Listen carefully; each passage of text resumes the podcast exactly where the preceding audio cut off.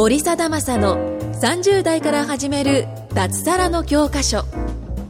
この番組は会員数2500名超を誇る日本最大級の物販コミュニティ投資コミュニティ代表で年商3000万円の森貞正が30代から始める脱サラの方法についてお伝えしていきます。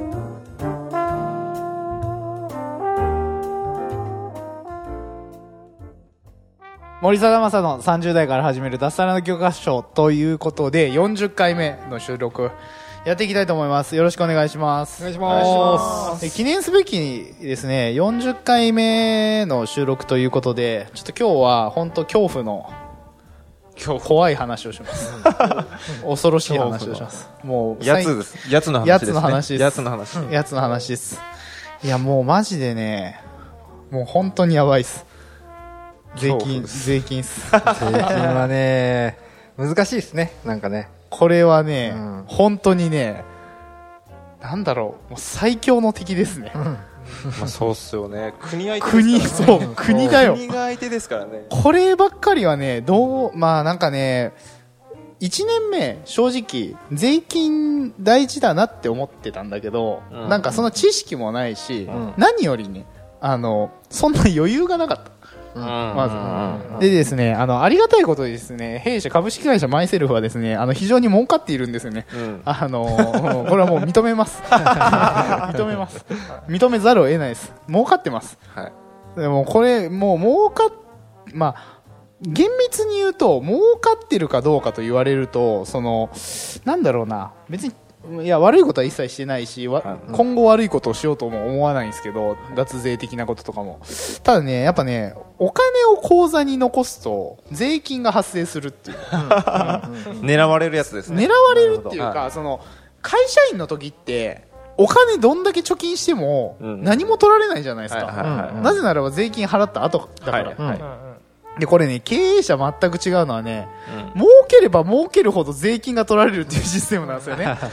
確かに。そうなんですよね。これはね、あのーいか、まあ、難しいですね。なんかその、なんで僕が税金のことばっかり考えてるかっていうと、その、経営者の課題だと思うんですよ。僕だけじゃなくて、いろんな人が、多分なんか、うん、税金結構気にすると思うんですよね。で、なんだろう、えっ、と、個人の所得と会社の所得、会社の税率って違うんですよ。法人と個人のね。はいはいはい。え税っていうのは違くて、例えばなんですけど、えっ、と、何、何万以上だったっけな。個人だったら累進課税だから、例えば、えっ、と、年始、マックスで、えー住民税10%プラス45%の55%持ってかれるんですよ。すごいっすね。確か4000万以上だった気がする。半分税金ってやつ。半分以上。55ですね。うん。えげつないですよね。やばいよ。えげつないですね。やばいよ。あむっちゃ持ってかれるんですよね。プロ野球選手とかどうしてるんだろう多分プロ野球選手って昔多分個人で申請してるはずなんだけど今多分法人立ててると思うんだようね。税率が違うんですよ。例えば4000万以上収入があったら55%だとするじゃんか、はいはいはい。えっ、とじゃあこれ会社だったらどうなるかって言ったらもう決まってて40%なんですよ。ああ、はいはいは税率ちょっと個人所得税率で調べてみます所得所得税。であのー要するになんか一般的によく言われるのは50まあなんか利益が50万ぐらい出てたら、まあ、40から50万ぐらい出てたら法人化した方がいいとはよく言われてるんですよね、い。はい。あ出た出た1000万超給与あ4000万超でやっぱ45%だうん。はあ、恐ろしや、恐ろしや。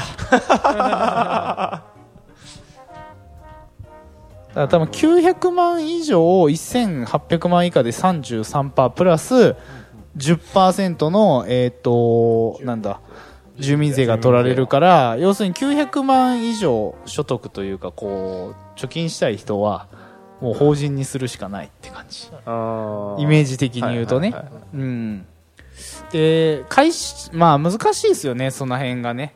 なんかこう、会社って実は、その、まあ、銀行の融資とか受けたらわよくわかるんですけどあのね世の中にある会社の70から80%は赤字なんですようん。ほぼ赤字なんですよそうなんですね。そうだよまあ計画的に赤字にしてる人も多分いると思う税、税金対策的にですね。まあでも、なんかそれだとやっぱ信用もなくなるし、なんかその、まあ脱税とか見られるのも嫌だし、うんうんそのなんか、なんて言ったらいいのかな。まあ基本的にはまっとうにやっていくしかないじゃん。で、僕はまあまだ2期目だから、その事業投資をどんどんやらないとダメなんだけど、その、まあ、黒字は黒字に持っていきたい。でも、事業も投資したい。うん。で、そして税金もでもちゃんと払わなきゃ、みたいなので、こう、ね、うん。うにゃうにゃするんですよね。でも儲かってないと、多分そういう悩みにならないです。そうですね。赤字だと全部、まあ別に何も問題ないんだけど、黒字だからこそ、でも会社は絶対黒字にしとかないとダメだと思うんですよ、基本的にはね。はいだって、自分が銀行とか、その、なんだ、銀行じゃなくても取引先だったとしたら、カジマエ商店がはい5期連続赤字。マジいつ倒産するんだろうって思うよね、普通にね。不安しかない。マジやべえってなるよね。でお金借りれないしね、それじゃあやっぱうん。そうですね。やっぱりね、そう考えるとね、やっぱ会社は、まああとなんか何のためにやってるのか分かんなくなるよね、赤字だったら。うん。黒字、だから、あの、まあ黒字だからってわけじゃないけど、やっぱりその売り上げをね、上げて、ちゃんとこう、社会に貢献するじゃないけど、その、クライアントさんをね、満足させるじゃないけど、ニーズに応えるのがね、企業とかビジネスマンとしては重要なことだから、まあそう考えるとやっぱ黒字の方がいいなってなって。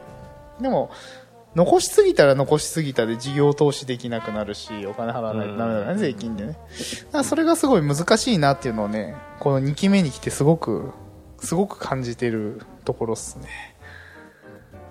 いや、でも、額が大きいだけいやー、ですね。大きいだけに。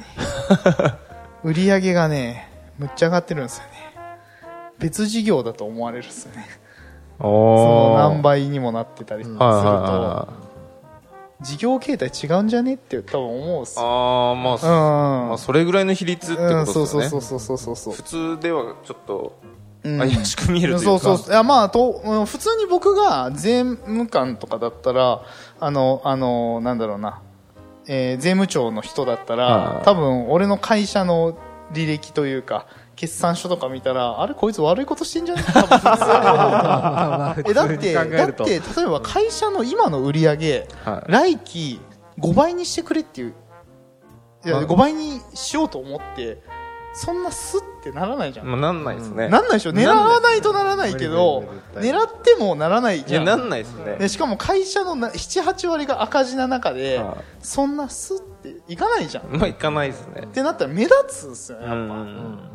うんいやでなんかこう何してんだろうなってやっぱ普通は思うと思うしうんでその結局個人事業主じゃないからその税務庁とかの人も要するにサラリーマンなわけだから、やっぱりその見てたらやっぱそのなんかやることができるからもう行くしかないみたいなうん。感じになるわけですよ、それはね、やっぱね。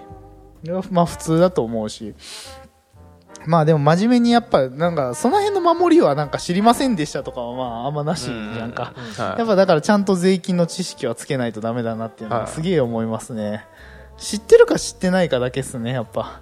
まあ、そうですよね。税金とかは特にですね。ちゃんと税理士さんをつけることっすね。ね間違いなく、ね間違いなく、これは。税理士つけないと知識つかないし、やっぱその判断がつかないし、うん、まあ難しいっすよね、それも。もう、ま、任せっきりですけどね。任せっきりもちょっと微妙っす。やっぱ、正直。うん。ちょっと今日酒飲みながらそれ勉強会します、リアルに。リアルに。これ結構重要っすよ。そうっすよね。いや、本当に。あの、いや、それは、なんて言ったらいいんですかね。税理士さんっていうのは、こう、経営者の味方もしたいし、うん、でもうん、うんこう、国で決まってることもあるし、はいはいは挟まれるんですよ。い。はいはいはい。でも自分もこうしてあげたいもあれば、はいはいいや、これ守らなきゃなとか、はいはいはいその、税理士法人で決まってることとかもあるわけだし、その間でちょっとせめぎ合いはあるわけですよ。うん。いやで、その中で、こう、なんだろうな、まあ、全部言われた通りにやっていいことと良くないことというか、その、自分的に通したいところっていうのはやっぱ人によって違うって感じですね。僕は、まあ結構ミスったんで、今期は。そうなんですね。むっちゃもう途中がもう半年経ったぐらいからもうずっと気づいて言ってたんですけど、税理士にあは。ああのー会社、法人立てると自分の年収、個人の年収、僕社長なんだけど、ん株式会社マイセルフからお給料もらもらってるんですよ。うんで、そのお給料って俺、代表取締役で株主だから、要するにその自分で自由に決めれるんですよ。はいはいはいい。ははいはいはい。いくら、いくらって別に、俺一人の会社だから決めれるわけなんですよね。うんで、それが、要するに、個人の所得の税率とかがあるから、別にあんま低くてもいいやって思ってたんですよ。うんもうそれがね、もう大きな間違いでした。マジミスったと思って。えー、そうなん去年全然何の問題もなかったから、あ、もうそれ全然いいやって思って、ピッて決めたんですけど、やっぱその売り上げがでかいと、やっぱ個人の所所得もちゃんと取っとかないと、うだかん。らその分ちゃんと納税しないとダメになるかなって感じですね。ああ、はいはい。なちゃんとって言ったら変ですけど、その分納税額が増えるかなっていう感じですね。そこの戦略は本当にミスった。そうなんだ。なんか分かんないところも結構多いんでね。いや、あまあ みんな法人じゃないからね、まだね、個人だからね。ねで、多分その、俺も一期目分かんなかったんですよ。役員報酬って何なんだろうって感じうん確かに。会社に給料もらうってどういうことと思って、俺の会社じゃんって思っててその個人の口座と法人の口座の違いが分かんないです。どっちでもいいじゃんっていう感覚はい最初は。でも今はむっちゃ分かります。個人と法人で税法が違うから。法人税と個人所得の税金が、税率の計算が違うから。だからそれに合ったこう、バランスが必要なんですよ会社のお金は自分のお金のように見えて違う会社のお金なんで。はあはあソフトバンクのお金はソフトバンクのお金じゃないですか。孫さんのお金じゃないでしょそれと一緒っすあ。よう。ん。ねだから孫さんがなんか、いや、ソフトバンク俺の会社だから全部俺の金だってならないじゃん。まあななら絶対ならないじゃん。それと一緒っす。はいはいはいはい。だからそこのバランスがすごいね、なんか難しいなっていうのを最近、あのーうん、思ってますね。やっぱりこう税金のキャッシュフローのね、お金の回転なんで、いつ使って、いつこう、ね、入金があって、今どれぐらい口座残高があってみたいなのがすごい重要で、僕はね、正直ね、気づきました。もうスーパー超安全経営してるんで、うん。まあ、まあ、潰れることは、もう、スーパー超絶レアだなと思ってますけどね。うん。ある程度何があっても、なんかもう、潰れるとかもう、わかんない。なんか、うんもう、なんか、もう感覚が全然ないですね。なんか、別に、売り上げ止まっても、うん、なんかもう全然、なんか、いろんなケースにこう想定してるんで、全然余裕ですね。正直。すごい。キャッシュフローはやっぱ、うんあの、お金の回転ね、お金の回転やっぱ経営者としての一番の課題なんで、支払い、まあ、親父が自己破産してるからね、その使いすぎっていうのに敏感なんですよ。あうん。こんだけ見込みがあって、その中からこんぐらいだったら攻めれるかな。でも攻めたとしても余剰こんだけあるなぐらいうんのバランス調整を常にしてるから、あんまなんか、あ。はいはなんかあんま、お追い詰められることがあんまないって感じ。ですね。うん。ずっとやっぱある程度余余力は残しながら運営してるって感じですね、それができないとなんか結構微妙なんですよね。なるほど。経営者としては。まあでも森さんは全部なくなっても復活するじゃないですか。復活するするする。全部なくなったとしてもするする。復活するじゃなすいですか。るする。いや、その力がやっぱ、あんま大事じゃないですか、うんやっぱそれは大事、あとまあその時にどんだけの人が助けてくれるかも大事ですけそうどねですね。うん、自分のスキルも大事だけどね、うんうんまあ人脈とか全部失ってもスキルで押せる部分もあれば、うんうん。えっ、と、スキー、うーんと、そうだね。なんか別にスキルなくても人脈で助かるパターンもあるし、そうですね。まあ両方あるのが理想だけどねスキルも人脈も。でもまあやるからにはね、ちゃんとね、長い、あの、長く使えるスキルをやって、うんやっぱりその、何やるか分かんないから、経営なんてね、市場がバーって動くかもしれないし、やっぱそう考えると、なんかこうね、うん、なんか、やっぱ常にね、こう危機感を持ちながら運営していくっていうのはすごい重要ですけどね。何やるか分かんないですからね。本当に。あ、あと30秒だ。24時間テレビってまだやってるんですね。もうテレビ見ないから分かんないですよいや、俺も分かんない。26日の18時。えー、そうなんだ。26日？そうなんだ。24時間テレビ。すごいね。テレビって全く見ないから、分かんないよね。テレビあるの？みんな。家に。カジさんあるでしょ？一応ないとあの子供子供があれですもんね。ないっしょ？あるの？一応ありますけど、へもうつけないですね。うんあー確かコンセント抜いてもうだいぶもう埃かぶってますねああ、まあそうそうなるよねう、ん別にね。まあ税金とテレビ全然関係なかったけど。終わろう。じゃあ終わります。お疲れです。はいはいはありがとうございますはい今回も森貞正の30代から始める脱サラの教科書をお聞きいただきましてありがとうございました番組紹介文にある LINE アットにご登録いただくと無料面談全国どこでも学べる有料セミナー動画のプレゼント。そしてこのポッドキャストの収録に先着で無料でご参加できます。ぜひ LINE アットにご登録ください。それでは次回もお楽しみください。